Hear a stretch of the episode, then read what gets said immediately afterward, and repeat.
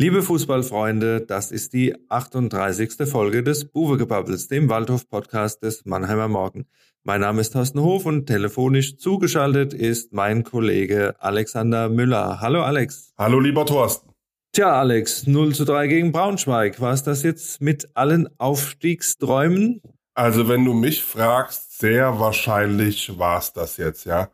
Ich glaube halt, wenn du dir den Rückstand jetzt anguckst, ähm, sieben Punkte auf den zweiten Lautern, fünf Punkte auf Braunschweig. Da müsste jetzt in den verbleibenden neun Spielen schon so ein mittleres Fußballwunder geschehen. Zumal man auch sagen muss, dass die ähm, Form jetzt nicht für den SV Waldhof spricht, die sie zuletzt gezeigt haben. Ne? Siehst du ähnlich? Sehe ich ähnlich. Ich sehe es vor allen Dingen, äh, wenn man sich so ein bisschen die Lage der Liga anschaut. Die Big Points haben jetzt am Wochenende halt Braunschweig und der FCK eingefahren und nicht der Waldhof. Und du musst halt auch sehen, der SVW hat jetzt zweimal hintereinander in Heimspielen die Chance, so einen Sieg zu landen gegen direkten Konkurrenten mit den Fans wieder im Rücken, der einfach nochmal so einen Schub gegeben hätte, der ein Zeichen hätte setzen können. Die Chance haben sie jetzt zweimal verpasst und äh, ganz realistisch ist es jetzt so, dass es einfach drum nur noch gehen kann, zu gewinnen und zu hoffen, dass die, dass die anderen Patzer machen. Du hast jetzt Braunschweig angesprochen.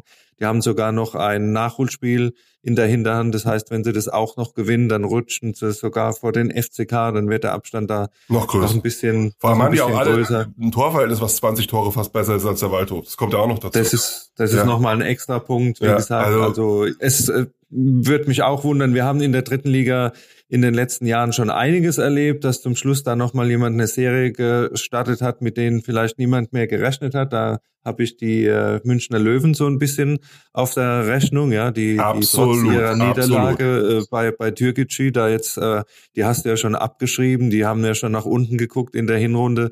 Die sind jetzt, glaube ich, so tatsächlich in der in der Lauerstellung und haben auch so ein bisschen, ja, so, so, so ein Trend einfach. Die haben den Flow. Denen noch mal, die haben den Flow, genau, dass ja. du mit denen nochmal rechnen ja. musst. Also die würde ich jetzt nicht abschreiben, aber für einen Waldhof, da ist die, da ist die Form einfach auch nicht so konstant, dass ich da große Hoffnung habe, da wird es jetzt einfach darum gehen, sich, sich da in den ersten sechs zu halten, was ja dann auch wieder eine Verbesserung wäre im Gegensatz zum, zum letzten Jahr. Aber dass es in diesem Jahr schon klappt mit dem Aufstieg, da bin ich jetzt dann auch äh, eher, eher skeptisch. Aber es ist ja schon eine Enttäuschung. Ich meine, wenn man, wenn man zur Winterpause Dritter ist und sich dann noch verstärkt und wird dann am Ende Sechster, da kann man das ja jetzt nicht als großen Erfolg verkaufen, oder? Nö, das würde ich dann auch nicht äh, als Erfolg verkaufen wollen. Wie gesagt, im Vergleich zur Vorsaison hast ja. du natürlich einen Schritt gemacht, aber die Ausgangsposition, wie sie im Winter war, die hat man da jetzt schon ein bisschen aus der Hand gegeben. Aber man muss auch einfach sehen, wenn du dir die Rückrunde jetzt anguckst und die Spiele gegen die großen drei, gegen Magdeburg, gegen FCK, gegen Braunschweig, da heißt halt einfach 0-3 in Magdeburg, 0-0 gegen FCK, 0-3 gegen Braunschweig, davon zwei Heimspiele. Und unterm Strich steht dann einfach, dass es gegen die großen drei noch nicht reicht. Und du hast es auch auf dem, auf dem Platz am äh, ja. Sonntag einfach auch gesehen, dass da noch ein großer ein großer Unterschied ist. Ja, das war also, jetzt ja nicht ja. nur Unglück. Äh, natürlich hätte es anders laufen können, wenn der Waldorf da 1-0 in Führung geht und Marcel Kostli nicht unbedingt meint, er muss dann äh, den Ball noch über die Linie drücken. Also äh, erste kuriose Situation in dem Spiel, ja. Dann kriegst du 53 Sekunden später das 0-1. Das Spiel kann in eine ganz andere Richtung gehen, wenn der Waldhof da in Führung geht, klar. Aber du musst auch sehen, die hatten am Anfang eine Drangphase, 10 Minuten, 15 Minuten, wo sie wirklich äh, mit Wucht einfach und auch mit Power auf die eigenen Fans gespielt haben, wo ein Tor hätte fallen können. Aber danach, sage ich mal so, nach 20 Minuten hast du einfach gesehen, dass Braunschweig die bessere Mannschaft ist. Der Ball ist besser gelaufen bei Braunschweig. Äh, die Pässe waren präziser, wir waren mehr am Mann, die, die Aufteilung, die Position waren besser gehalten. Und äh, von der Effektivität müssen wir ja gar nicht sprechen, ja. Also wie gesagt, die haben jetzt nicht das Chancenfeuerwerk da abgebrannt, aber ihre drei, vier Dinge haben sie gekriegt und von denen haben sie drei Bälle reingemacht und dann bist du halt die bessere Mannschaft. Punkt aus, Schluss. Schlussende. Und, äh, das war eine super reife Vorstellung von denen. Klar gibt's diesen Knackpunkt, Waldhof kann in Führung gehen und ähm, kriegt im Gegenzug das, das 0-1, klar. Aber das nur auf Spielglück zurückzuführen, da würde man dann doch ein bisschen zu kurz springen, weil äh, über, die, über die kompletten 90 Minuten hat man, wie du das eben alles schon gut beschrieben hast, hat man halt einfach gesehen, was eine Aufsteigermannschaft ist und was eine Mannschaft ist, wo halt noch in manchen Bereichen fünf bis zehn Prozent fehlen, um um den Aufstieg dann am Ende mitzuspielen. So kann man das ja, ja zusammenfassen. Ja, ja. Absolut. Und äh, Trainer Glöckner hat es ja dann auch ein bisschen eingeräumt nach dem Spiel. Da fielen Worte wie Lehrgeld bezahlt und zu grün hinter den Ohren. Und ja, das waren dann einfach die, die paar Prozent, die gefehlt hatten. Das muss man diese Saison vielleicht einfach dann auch äh, anerkennen. Ich wollte ganz kurz vielleicht nochmal auf diese Szene mit dem vermeintlichen Führungstor zurück, wo Costly dann reingeht und ähm, das dann abseits gepfiffen wird. Wir haben uns das jetzt mehrfach jetzt nochmal angeschaut und ähm, es ist natürlich eine Fehlentscheidung. Das kann man jetzt drehen und wenden, wie man will, weil selbst wenn der Costly bei der Kopfballhereingabe von dem Seger dem Abseits gestanden haben sollte, was eh schon sehr zweifelhaft ist, kommt der Ball halt von einem Braunschweiger. Und wenn der Ball von einem Braunschweiger kommt, ist das ein reguläres Tor. Also es ist eine Fehlentscheidung. Unterm Strich muss man dann sagen, haben sie da Pech gehabt. In einer anderen Situation, auf die wir gleich noch zu sprechen kommen, hatten sie dafür sehr viel Glück. Ähm, und man kann es, wie gesagt, dann aber auch nicht auf, an dieser Schiedsrichterfehlentscheidung festmachen, weil Braunschweig dann schon der verdiente Sieger war und die bessere Mannschaft war. Ich fand sie übrigens auch wesentlich besser fußballerisch als den FCK vor zwei Wochen. Wesentlich besser. Absolut, gebe ich dir recht. Ein 3-0 war vielleicht ein Tor zu hoch, ein 2-0 hätte es ja. äh, sicher äh, besser gespiegelt, aber das macht dann im Endeffekt ja dann den berühmten Bock jetzt dann auch nicht mehr fett. Vielleicht gehen wir noch mal ein bisschen in die Analyse, was auch so ein bisschen taktisch zu sehen war auf dem Platz. Ich habe es mir am Fernseh parallel angeschaut. Äh, mich hat ein bisschen verwundert zum Teil dann auch, dass äh, sich Marcel Höger hat sehr weit nach hinten Marco fallen heißt lassen. der Thorsten. Marcel Segert und Marco Höger. Ja. Marco Höger also hat sich fallen lassen äh, zwischen die Innenverteidiger und äh, hat so ein bisschen den Quarterback gespielt, weil entweder hatte man kein Zutrauen, dass die die eigenen Innenverteidiger das Spiel vernünftig eröffnen oder ja, was war da ein, dein Eindruck? Ich fand dann, er hat dann in der Mitte einfach gefehlt. Dann haben die Bälle sind überhaupt nicht mehr nach vorne gekommen. Also die, die Stürmer hingen dann auch in der Luft. Man hat ja dann praktisch überhaupt kein, kein, kein Angriffsspiel mehr, mehr gehabt. Und Sagiri ist jetzt auch nicht der, der im Zentrum dann alleine drei Leute ausspielt und dann noch den tödlichen Pass in den Strafraum spielt. Irgendwie hat man sich da auch ein bisschen selbst äh, seiner Waffen beraubt. Äh, wie hast du das gesehen, diesen, diesen Move? Ja, das ist ja so das Modell Xabi Alonso, wie der dann zu, zum Schluss beim FC Bayern mit seinen 6,37 noch gespielt hat. Da hinter den beiden Innenverteidigern hat man ihm das Bällchen gegeben, weil er halt mit dem Ball auch was anfangen kann. Und dann sollte er das dann verteilen und für den Spielaufbau sorgen. Ich sehe es ähm, ziemlich genau so wie du.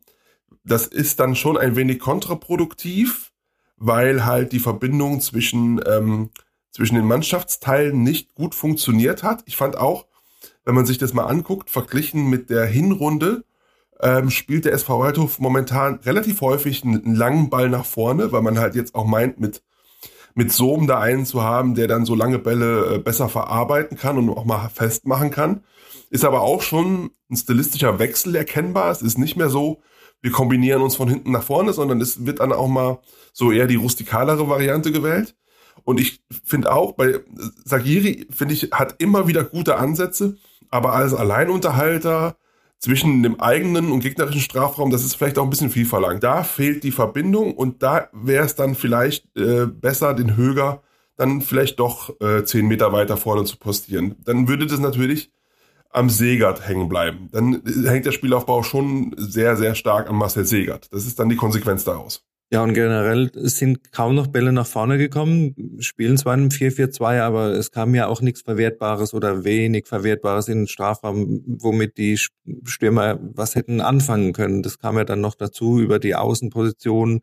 Klar, am Anfang, wie gesagt, Donko ist da schön marschiert, aber du hast so diese Kombination praktisch, wo du auf Außen spielst, dann nochmal zurück ins, ins Halbfeld und dann kommt die Flanke oder so, das, das siehst du ja gar nicht mehr. Also man kommt kaum noch geordnet nach vorne und wenn du dann einen Gegner hast, der die Räume schön zumacht, der dir auf den Füßen steht sofort und dann, dann wird's wirklich äh, schwierig und das hast du am Sonntag ganz extrem gesehen, dass dann kaum noch was äh, Produktives dabei rausgekommen Absolut. ist. Absolut. Ich, ich finde, du hast da das Stichwort gegeben, 4-4-2. Ich meine, wenn du die Trainer nach dem System fragst, kommt dann ja oft, ja, das System wird dann überbewertet, ob man 4-4-2 spielt oder 4-2-3-1. Es geht da eher um die individuellen Aufgaben der einzelnen Spieler in dem System. Okay. Ähm, ich würde aber trotzdem jetzt mal den Befund festhalten in der Rückrunde, warum läuft es beim SV Waldhof offensiv nicht mehr so gut wie in der Hinrunde? Und das ist ganz klar dem geschuldet, dass man das System geändert hat, dass man Pascal Sohm, einen klassischen Mittelstürmer, einbauen wollte. Darunter hat unter anderem auch zum Beispiel Martinovic gelitten, der verglichen mit äh, der Endphase der Hinrunde völlig außer Form mittlerweile ist. Ja, es fehlt die Tiefe im Spiel. Es ist auch dieser Zuschnitt auf Sohm hat auch noch nicht funktioniert. Also auch wenn ähm, wenn er drei Kopfballtore gemacht hat, ich glaube zweimal von Kostli vorbereitet, einmal von Donkor, es ist insgesamt, sie haben sich mit Sohm verstärkt und in der Offensive verschlechtert. Und das ist äh, das Verrückte daran. Dafür kann der Sohm selber auch nicht besonders viel, weil ich finde, der, der hat schon, jetzt gegen Braunschweig war er auch schwach, aber er hat auch schon sehr, sehr gute und anständige Partien gezeigt und er ist halt, er hat halt die Qualitäten, die er hat.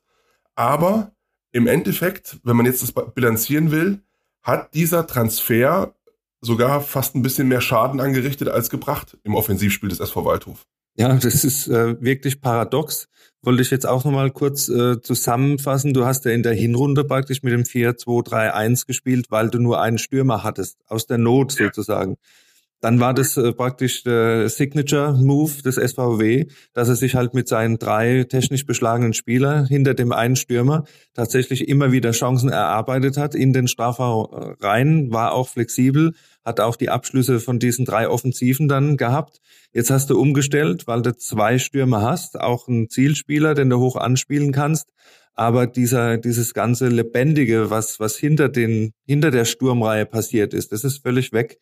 Ja, und du kommst erst gar nicht mehr in die Gelegenheit, da vorne jetzt die Bälle so reinzubringen, dass du das auch nutzen kannst, dass du jetzt zwei Spieler hast. Also so wie du es gesagt hast, ist echt eine paradoxe Situation. Du hast eigentlich äh, eine Baustelle zugemacht, indem du einen zweiten Stürmer geholt hast, aber dein System funktioniert einfach nicht, wie es dann sollte. Und äh, klar ist es eine Frage der Zeit äh, bis es wahrscheinlich so richtig ineinander greift. Da brauchst du immer ein bisschen Anlaufzeit, bis das passiert. Aber das sind jetzt halt die Wochen nach der Winterpause, wo du siehst, da, da tut sich noch relativ wenig. Und äh, ich würde es mir einfach nochmal wünschen, das andere System zu sehen. Im Moment ist es natürlich schwierig. Du hast Costly hinten rechts gebunden, weil Sommer verletzt war. Du hast äh, keinen weiteren äh, Offensiven im Mittelfeld, weil Lebo verletzt ist. Insofern sind dem Trainer da auch ein bisschen die Hände gebunden, was diese Umstellung betrifft. Also du hast einfach das Personal jetzt auch nicht, um es vielleicht nochmal so spielen zu können. Ich würde es mir wünschen, dass wir es nochmal sehen, um einfach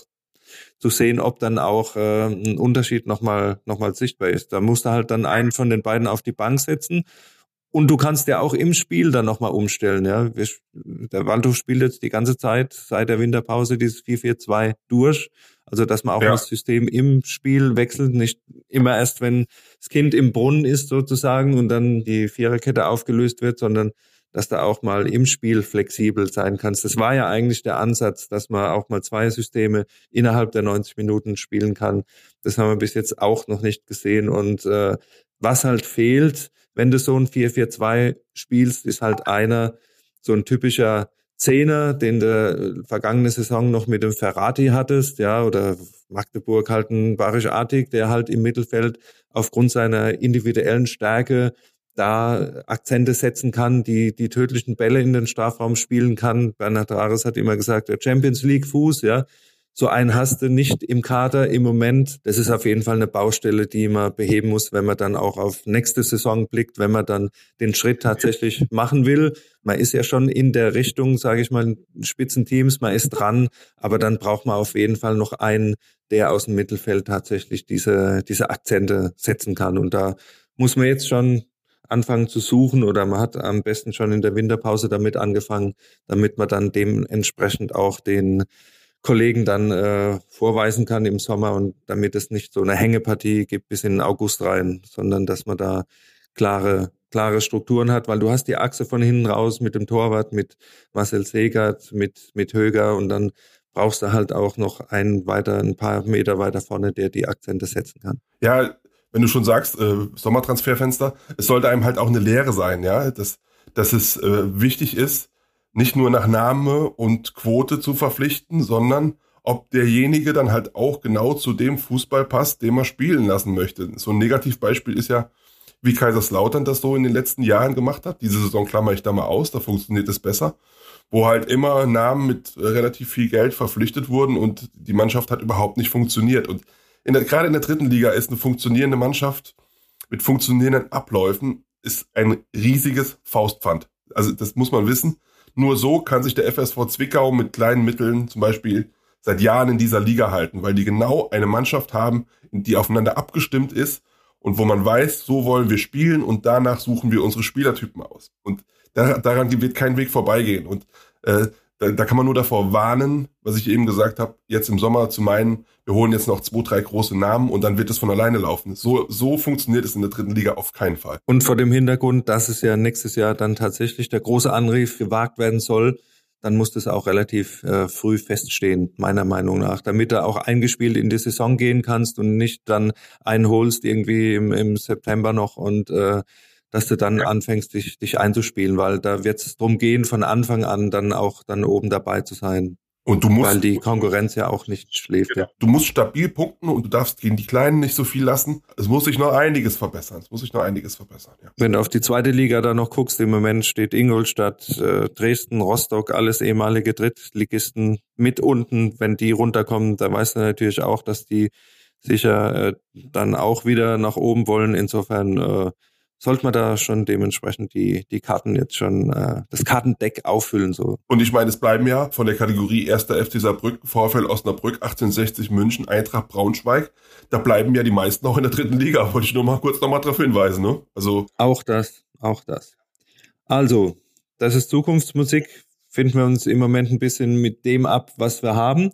Gehen wir mal zu unserer Kategorie noch über die Tops und Flops der Woche, das Kuriosum der Woche. Die drei Fragezeichen, Thorsten. Die drei Fragezeichen, genau. Und da würde ich doch anfangen mit dem Top der Woche. Na, es gab in der ersten Halbzeit beim Spiel gegen Braunschweig eine sehr unglückliche Szene, ähm, wo Robin Kraus von hinten ranläuft an Marc Schnatterer. Marc Schnatterer will den Ball wegschlagen, sieht ihn zu spät und trifft ihn voll im Gesicht. Und der arme Kerl ist schnurstracks in die Kabine gerannt, der Krause, weil er wusste, er hat hinterher gesagt, mein, mein Sohn sitzt zu Hause vor dem Fernseher und der ist drei Jahre alt und ich habe gemerkt, da kommt viel Blut und ich musste sofort vom Feld runter. Es war das, was, äh, was man so ein rohes Foulspiel nennt. Jeder weiß, Marc Schnatterer ist ein äh, fairer Spieler, hat auch der äh, Braunschweiger Sportchef Peter Vollmann in der Halbzeitpause gesagt, der Schnatterer, der hat das natürlich nicht mit Absicht gemacht und er hat sich auch sofort entschuldigt und er hat dann nur die gelbe Karte bekommen von Schiedsrichter Bastian Dankert, was er hinterher hinten raus auch eingestanden hat, dass er äh, da auch noch ganz gut äh, bedient war mit. Man kann sich vorstellen, erste, zweite Liga mit Videobeweis, da hätte wahrscheinlich dem Dankert einer ins Ohr geflüstert, hier überlegte nicht mal, ob das nicht eher rot ist.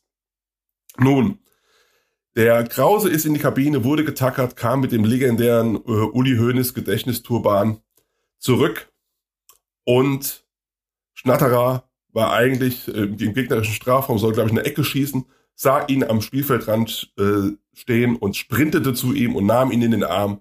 Und äh, 11.000 im Stadion haben geklatscht und eine schöne Szene. Ich muss sagen, das war wirklich Fairplay vom aller, allerfeinsten. Ja, so kennt man, glaube ich, auch äh, Marc Schnatterer insofern. Das ist auch für das Image des Vereins unbezahlbar, dann so jemanden zu haben. Dem passiert so ein Missgeschick ohne Absicht und der denkt sich sofort, Mist, da, da habe ich jetzt aber wirklich, das war jetzt saudumm von mir, es war zwar keine Absicht, aber saudumm. Und ähm, er ist wohl nach dem Spiel ist er auch nochmal sofort in die Kabine und hat, hat den Krause gefragt, ähm, ist alles in Ordnung bei dir? Und beim Krause war wohl zum Glück auch alles in Ordnung, bis halt auf seine Naht, die er jetzt da am Kopf hat. Ja, so stellt man sich das vor im Fußball, idealerweise. Also über das Top der Woche gab es sozusagen nichts zu diskutieren, eine eindeutige Sache. Gehen wir weiter zum Flop der Woche. Meiner Meinung nach, man muss es einfach an der Person festmachen. Ich fand Gerrit Gohlke am Sonntag, er hat schon ein bisschen Einfluss genommen auf das Spiel. Du hast die Elfmeter-Szene angesprochen. Da möchte ich ihm jetzt gar nicht mal jetzt die große Schuld geben. Da kommen wir vielleicht nachher noch mal kurz drauf zurück.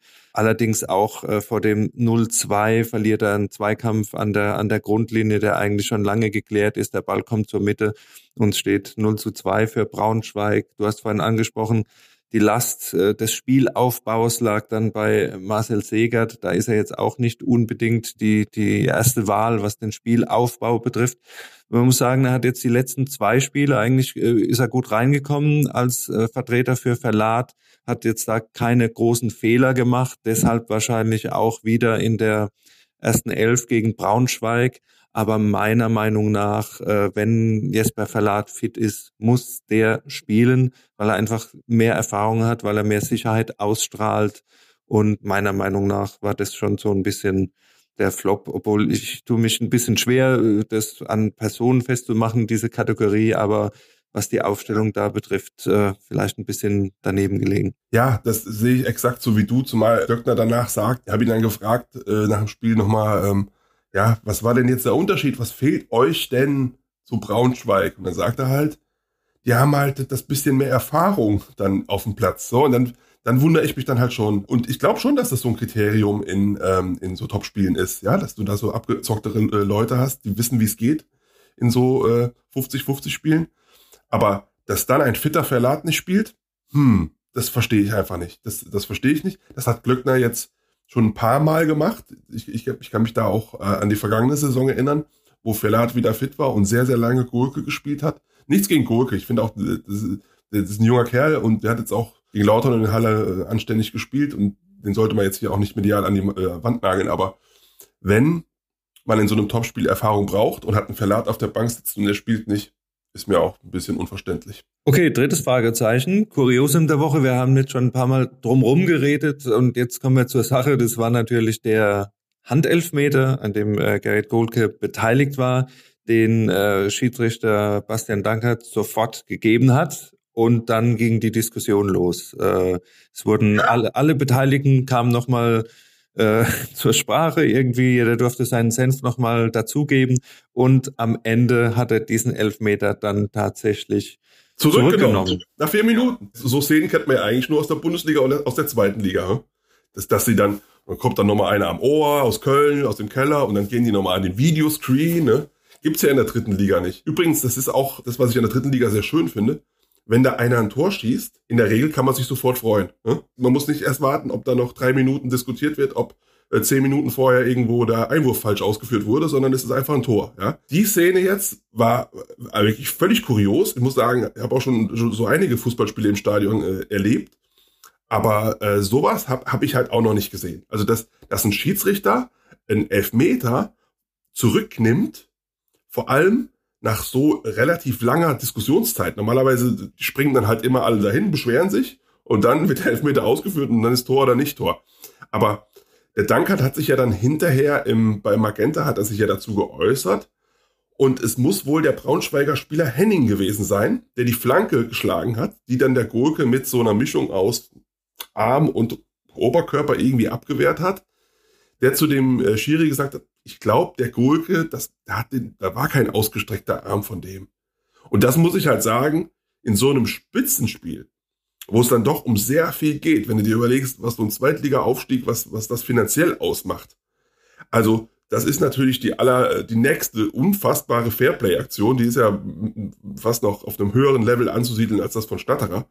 Dass da, also, dass da ein Braunschweiger Spieler sagt, hier, Schiri, den Elfmeter musst du jetzt nicht unbedingt geben, kannst du auch zurücknehmen. Also, völlig verrückt. Es war, war wirklich völlig verrückt. Und dann gab's Eckball. Da hat er den Ball zur, zur, zur, zur Ecke da, zur Eckfahne rausgerollt. Also, es war, es war kurios. Du hast es am Fernsehen gesehen, oder? Ja, genau. Also man hat ja auch am Fernsehen geguckt, was ist jetzt los. Normalerweise denkst du ja da, die einen beschweren sich, dann Rudelbildung, aber das waren alles so so so ruhige äh, Gespräche und und Diskussionen und jeder kam nochmal zu Wort und die haben gar keinen Videokeller gebraucht in Köln, sondern haben das auch so hingekriegt, die Situation nochmal aufzudröseln und dass man sich dann tatsächlich so einigt. Äh, wie du sagst, absolut kurios, aber auch äh, beispielhaft irgendwie. So geht's ja auch, aber ich fand, das, das hat irgendwie so in diese ganze Atmosphäre am Sonntag äh, gepasst. wir leben ja so ein bisschen schwierigen Zeiten im Moment, um das mal äh, diplomatisch auszudrücken, ja. Äh, aber es war im Stadion das genaue Gegenteil. Es hat angefangen mit dem gemeinsamen Mannschaftsbild Blau für Waldhof, Gelb, Braunschweig. Das sind natürlich auch die ukrainischen Farben. Dann äh, hast du die Schnatterer-Szene angesprochen. Wir hatten das Fairplay beim Elfer. Wir hatten nach dem äh, 0 zu 3 nach dem Abpfiff Waldhof-Fans, auch die Ultras waren ja wieder zurück, die gefeiert haben im, im Block, die ihre Mannschaft gefeiert haben, trotz einem 0 zu 3. Und sich selbst auch ein bisschen. Sich selbst haben sie auch gefeiert, klar, aber äh, nach, nach 0-3 und zwei äh, Topspielen, die zu Hause verloren gegangen sind Richtung Aufstieg, hätte man auch was anderes erwarten können, ja.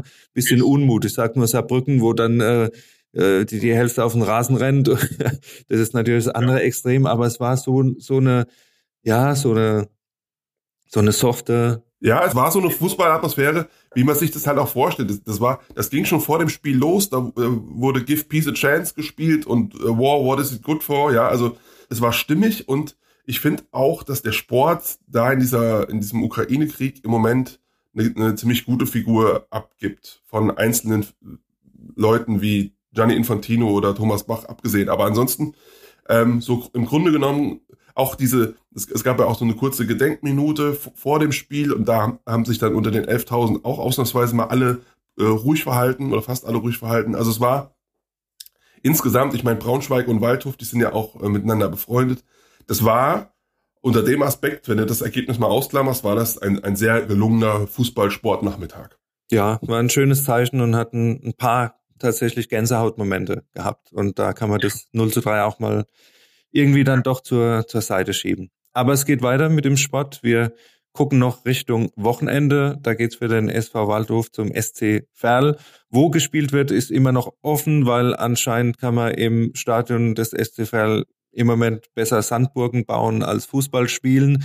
Deswegen stehen die Auswahlspielorte Lotte und Paderborn wohl zur Auswahl, wobei die Richtung wohl Richtung Paderborn geht.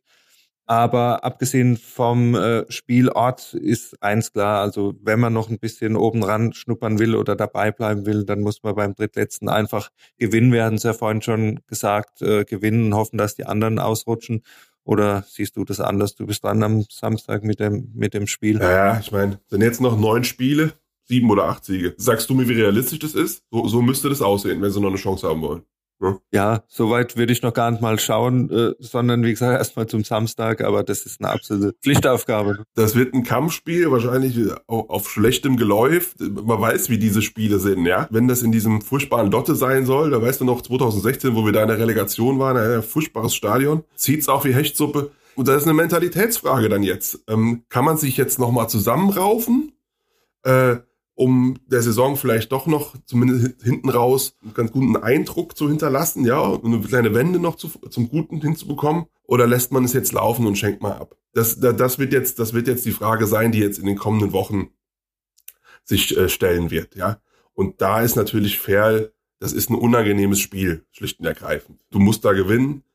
Wenn du da verlierst, äh, war es das dann endgültig. Ja. Und die Woche drauf haben wir dann, wie gesagt, 1860 München Heimspiel und äh, das wird dann wahrscheinlich so die, die letzte Chance sein, da nochmal einen Mitkonkurrenten im Verfolgerfeld nochmal äh, zu distanzieren. Aber da schauen wir dann einfach drauf, was sich demnächst da tut. Denn das war's dann auch schon wieder. Wir sind wieder zurück am 23. März nach dem besagten Heimspiel gegen 1860 München. Bis dahin freuen wir uns wie immer auf euer Feedback und weitere Ideen. Schreibt am besten an podcast.marmo.de und folgt uns auf Facebook und Instagram. Lasst uns ein Abo da, damit ihr auch in Zukunft keine Folge mehr verpasst. Und wenn ihr Spaß an Podcast habt, hört auch einfach mal bei den Eishockey-Kollegen und dem MM Adlercheck rein. Also dann tschüss, bis zum nächsten Mal und bleibt gesund. Euer Thorsten Hof und euer Alex Müller.